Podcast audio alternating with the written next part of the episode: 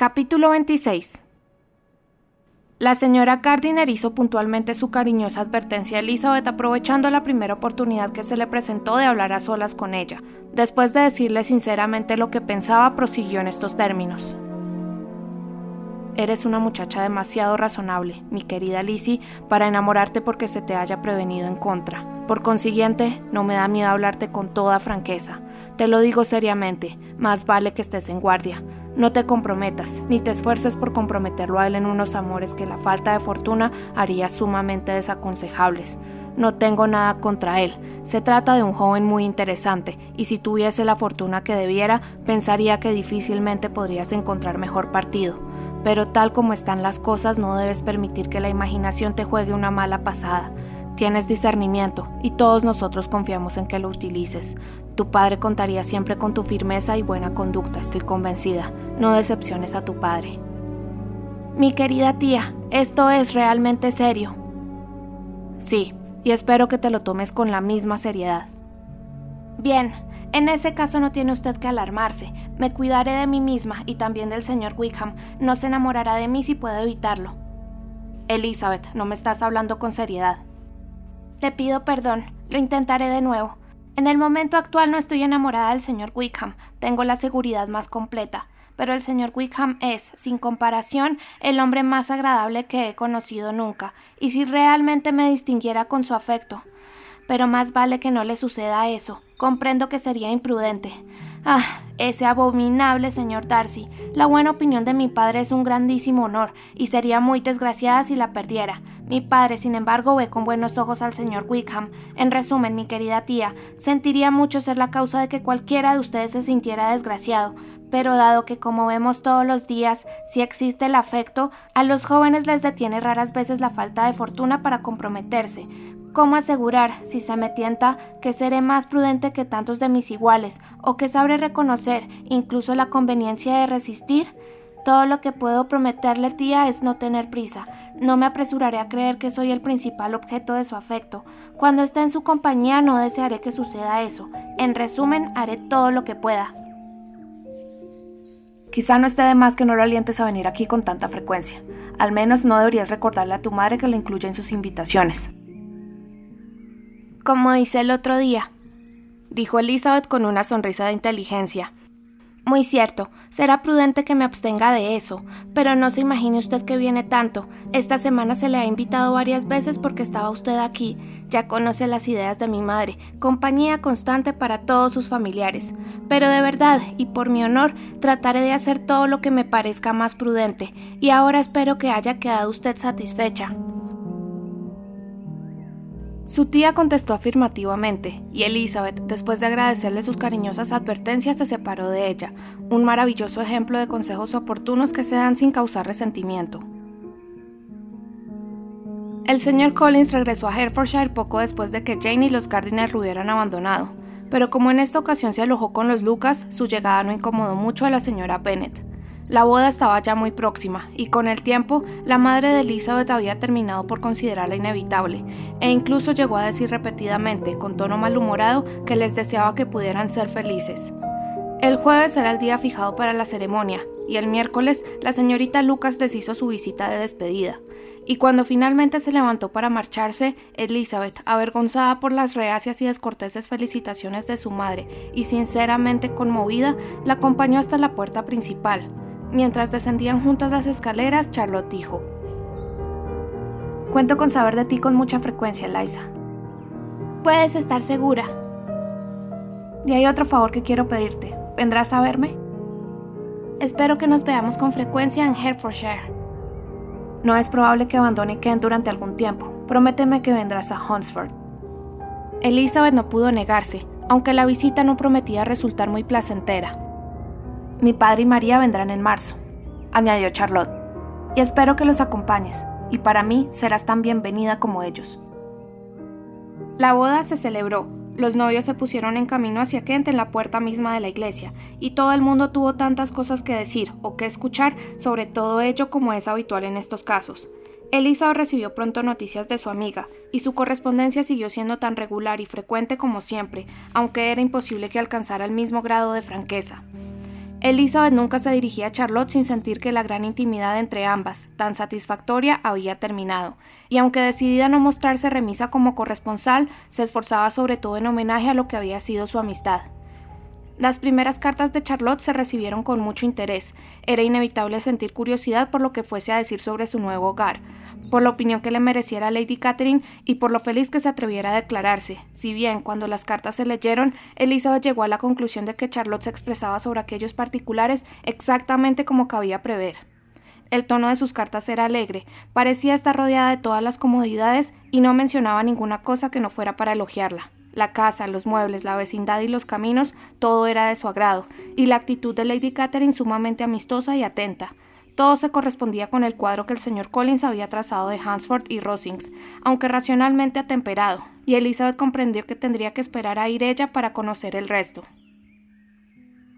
Jane ya había escrito a su hermano unas breves líneas para anunciar su llegada a Londres sin contratiempos, y Elizabeth confiaba en que estuviera en condiciones para decir algo sobre los Bingley cuando escribiera de nuevo. Su impaciencia por recibir una segunda carta obtuvo la recompensa que de ordinario suele recibir la impaciencia. Jane le comunicó que había pasado una semana en Londres sin ver a Caroline ni recibir noticias suyas, y lo justificaba, sin embargo, suponiendo que su última carta, escrita desde Longbourn, se había perdido accidentalmente. Nuestra tía, comunicaba, irá al barrio donde viven y yo aprovecharé la oportunidad para visitar a Caroline. Jane volvió a escribir después de su visita a la señorita Pingley. No me pareció que Caroline estuviese muy animada, fueron sus palabras, pero se alegró mucho de verme y me reprochó no haberla avisado de mi llegada a Londres, de manera que estaba en lo cierto. Nunca recibió mi última carta desde Longbourn. Le pregunté por su hermano, como es lógico. Está bien, pero tan ocupado con el señor Darcy que apenas lo ven. Supe que la señorita Darcy estaba invitada a cenar. Me gustaría poder verla. Mi visita no ha durado mucho, porque Caroline y la señora Hurst se disponían a salir. Imagino que pronto vendrán a verme a casa de nuestros tíos. Elizabeth no pudo evitar un gesto de desaliento al leer aquello. Tuvo el convencimiento de que solo un accidente permitiría que el señor Bingley se enterase de que Jane estaba en Londres. Pasaron cuatro semanas y Jane siguió sin ver a Bingley, al tiempo que se esforzaba por convencerse de que no lo lamentaba. No podía, sin embargo, seguir ignorando los desaires de la señorita Bingley. Después de esperarla en casa todas las mañanas por espacio de 15 días y de inventar todas las tardes una nueva excusa para justificarla, Jane vio finalmente a Caroline. Pero la brevedad de su visita y todavía más el cambio en la actitud de su antigua amiga impidieron que la señorita Bennet siguiera engañándose. La carta que escribió a su hermana en aquella ocasión explica cuáles fueron sus sentimientos. Mi queridísima Lizzie será incapaz, estoy segura, de alegrarse a mis expensas por su mayor perspicacia cuando le confiese que era yo la engañada en lo relativo al afecto de la señorita Pingley. Pero mi querida hermana, aunque lo sucedido ha demostrado que la razón estaba de tu parte, no me consideres obstinada si todavía afirmo que teniendo en cuenta su comportamiento, mi confianza era tan natural como tus sospechas. No entiendo en absoluto los motivos que la movieron a buscar mi amistad, pero si las mismas circunstancias volvieran a repetirse, estoy segura de que me engañaría de nuevo. Caroline no me devolvió la visita hasta ayer, y mientras tanto no recibí ni una nota, ni una sola línea. Cuando se presentó era evidente que estaba a disgusto. Se disculpó de pasada y fríamente por no haber venido antes, y no dijo que quisiera volver a verme. La encontré tan cambiada desde todos los puntos de vista que cuando se despidió yo ya estaba decidida a cortar por completo nuestra relación. La compadezco, pero no puedo por menos de culparla. Hizo muy mal distinguiéndome como lo hizo. Puedo afirmar con toda verdad que las iniciativas partieron siempre de ella, pero la compadezco, porque tiene que darse cuenta de que ha obrado mal, y estoy convencida de que la ansiedad por su hermano es el motivo de su extraño comportamiento. No tengo que darte más explicaciones, y aunque nosotras sabemos de lo innecesario de esa ansiedad, basta que la sienta para explicar su comportamiento conmigo. Y puesto que él se merece sin duda su cariño de hermana, la ansiedad es lógica y elogiable. No puedo por menos de preguntarme, sin embargo, el porqué de que persistan tales miedos, porque si el señor Pingley se interesara por mí, tendríamos que habernos visto hace mucho, muchísimo tiempo. Sabe que estoy en Londres, no me cabe duda, por algo que dijo la misma Caroline. Se diría, sin embargo, por la manera de hablar de esta última, que quiere convencerse de que su hermano solo piensa en la señorita Darcy. No lo entiendo. Si no temiera juzgarla con demasiada dureza, casi tendría la tentación de decir que hay una notable apariencia de duplicidad en todo ello. Pero me esforzaré por rechazar cualquier motivo de tristeza y pensar solo en cosas que me alegren, como tu afecto y el cariño constante de mis queridos tíos. Contéstame enseguida. La señorita Pingley dio a entender que su hermano nunca volverá a Netherfield, que renunciará a la casa, pero sin afirmarlo taxativamente. Será mejor que no lo mencionemos. Me alegro mucho de que tengas tan buenas noticias de nuestros amigos de Hansford. Te ruego que vayas a verlos junto con Sir William y María. Estoy segura de que te encontrarás allí a gusto. Tuya afectísima, etc. Aquella carta penó un tanto a Elizabeth, pero se consoló pensando que Jane sabría ya a qué atenerse, al menos en lo tocante a la hermana de Bingley. Las esperanzas relacionadas a este último había que darlas por definitivamente perdidas. Elizabeth ni siquiera deseaba que reanudase sus atenciones. La opinión que le merecía era cada vez más desfavorable. Y como castigo adecuado, así como posiblemente en beneficio de Jane, deseó seriamente que se casara cuanto antes con la hermana del señor Darcy, puesto que según la información de Wickham, aquella joven le haría lamentar amargamente haber despreciado a Jane. Por entonces la señora Gardiner recordó a Elizabeth su promesa relacionada con Wickham, pidiéndole al mismo tiempo nueva información, y la que Elizabeth estuvo en condiciones de enviarle era sin duda más satisfactoria para su tía que para ella. El aparente interés del caballero había disminuido, y sus atenciones eran ya cosa del pasado. El señor Wickham se interesaba por otra joven. Elizabeth tenía los ojos suficientemente abiertos para darse cuenta de todo, pero podía verlo y escribir sobre ello sin mucha tristeza.